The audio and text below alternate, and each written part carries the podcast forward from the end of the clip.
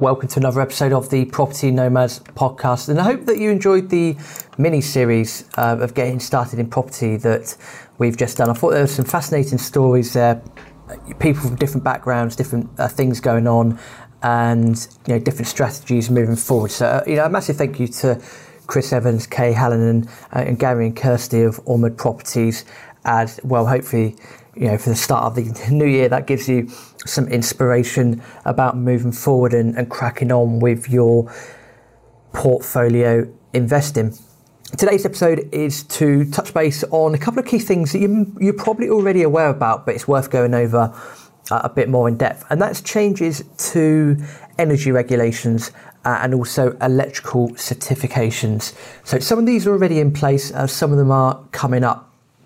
But you know, rather than just having a podcast of interview, interview, interview, interview, which is always brilliant, every so often it's always you know good to provide some practical information where we can.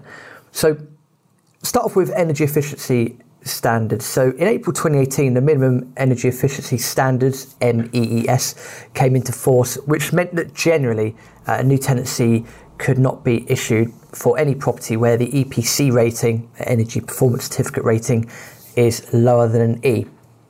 So you're probably already familiar with EPCs.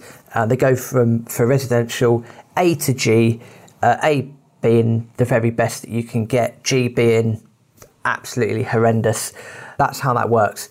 And with the new legislation in, basically, if your property is an F or a G, then you're not going to be able to issue uh, a tenancy for it.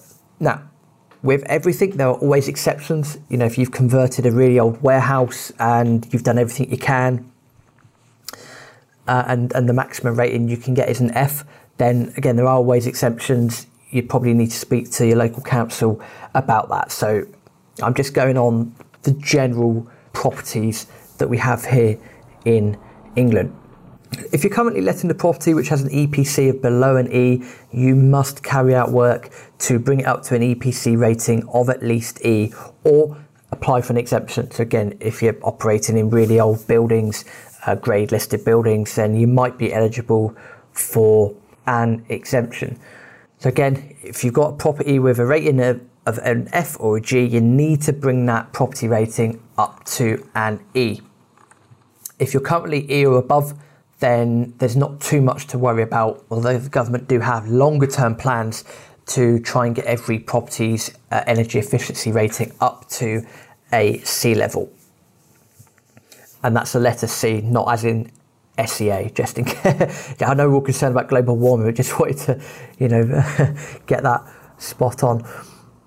Now, in order to do this, so if you do have a property that is is very low on, on the EPC scale, then the government also plopped a law in uh, to say that you are legally required to spend a maximum, including VAT, of £3,500 to improve the property.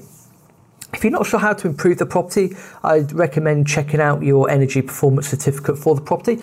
Uh, you could do that by visiting the epcregister.com. It's a, now it's a government website. It's very simple to use. And if your property's got an EPC, which again, as all responsible landlords, you know, we should have EPCs, it will set out your current level, the level that the property could achieve, and then it will give you a list of measurements that you can do. Uh, common, very simple common things that you might find on your EPC report would be to install LED light bulbs throughout the property. That has a massive impact on the energy performance rating other things such as roof insulation, uh, if you live in a house, and so forth. You know, improving the level of insulation is a really good way. Uh, putting TRVs on your radiators, so thermostatic radiator valves on your radiators. That's another relatively straightforward measure, uh, amongst other bits and pieces as well. Uh, internal wall insulation, cavity wall insulation, external wall insulation, uh, floor solid floor insulation, underfloor insulation, you know, new windows. And another simple cost effective measure is draft excluders, especially if you've got old school wooden doors uh, on your properties as well. Now, I'm aware that some of that might not be applicable. If, again, if you're operating in, in grade listed buildings, some of that is going to be easier said than done. And the maximum amount that so the government say you're allowed to spend uh, to improve your EPC rating is £3,500. Now, the Green Homes Grant Scheme was implemented a little while ago, and I think the government are going to extend it again. We'll put links to this in the show notes. I done an episode on it a little while ago. There's up to mainly it's up to five thousand pound, but there are exceptions where it could go up to ten thousand pound to improve a property. There's a lot of paperwork as you can expect with that, and, and a lot of measures that you can be that you can apply for. Again, things I've just mentioned: windows, external wall insulation, cavity wall insulation, etc., etc. I'd recommend if you have not checked out the Green Homes Grant Scheme, I recommend you do that. Again, the link to that will be in the show notes. It's worth checking out.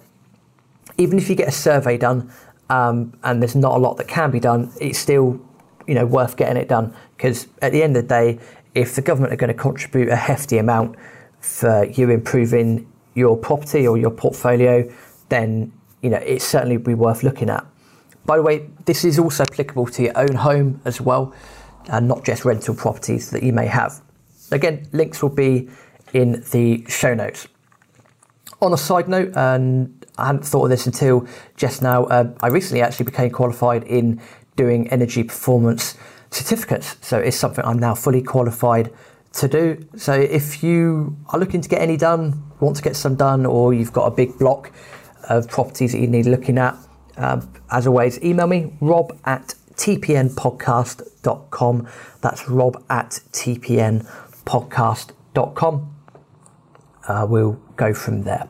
That's energy efficiency done. Uh, and now move on to electrical safety standards. Uh, got a great episode coming up that looks at this really a lot more in depth. But this was just to give you a reminder of the new regulations regarding electrical safety standards through rented properties in England. So the new regulations require landlords to have electrical installations in their properties inspected and tested by a person who is qualified and competent at least every five years. So a regular electrical safety certificate.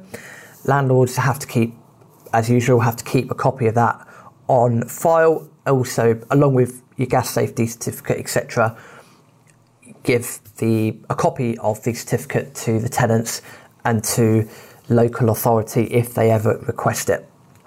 Now, these regulations came into force on the 1st of June 2020 and they applied to any new tenancies from the 1st of July 2020. For existing tenancies, these regulations come into force by the 1st of April 2021.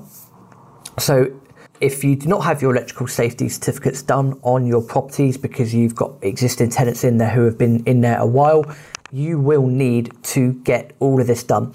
Uh, if you're not familiar with this, speak to your local lettings agent, get them to uh, authorise and carry out the works.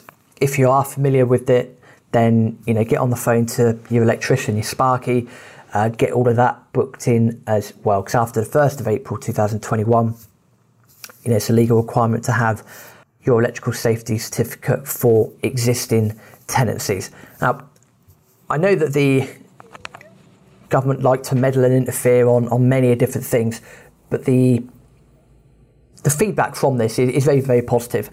Electrical safety certificates already exist in houses of multiple occupation. They have done for many, many years. Uh, that was under the you know old management regs uh, from I think around 2006, possibly from the Housing Act 2004.